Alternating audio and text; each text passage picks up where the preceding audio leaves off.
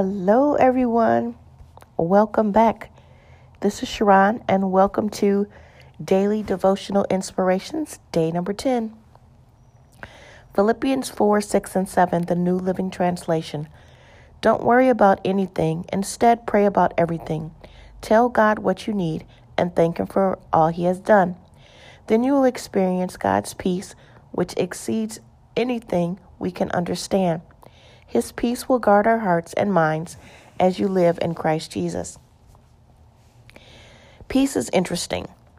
Oftentimes, peace is hard to explain. One of the easiest ways to recognize peace is by recognizing what it feels like to be without peace. Peace is a state of tranquility or quiet, that calm feeling that you have about a circumstance or situation. Often, the greatest battle of peace is the one that happens inside of us. This reminds me of an African proverb where a grandfather was telling a story to his grandson. The grandfather says, I feel as if I have two wolves fighting in my heart. One wolf is vengeful, angry, and violent. The other wolf is loving and compassionate. The grandson asked him, Which wolf will win the fight in your heart? The grandfather answered, The one I feed. We choose what to feed our souls. Scripture encourages us to find peace in ourselves by placing our worries with God and letting Him guard our hearts and minds, even when it surpasses our understanding.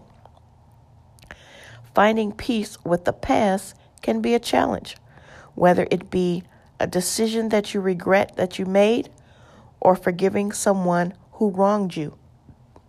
It is important to deal with the past so it cannot have power over the present or your future. It is important to keep looking forward and engage in the new things that God is doing.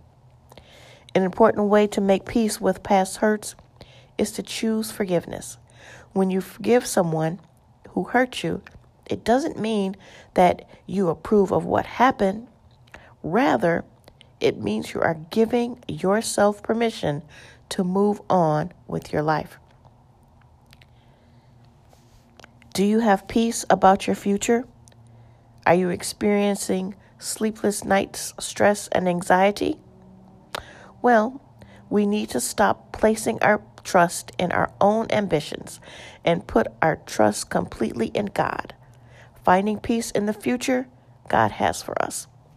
Let's find the rest in the peace of God.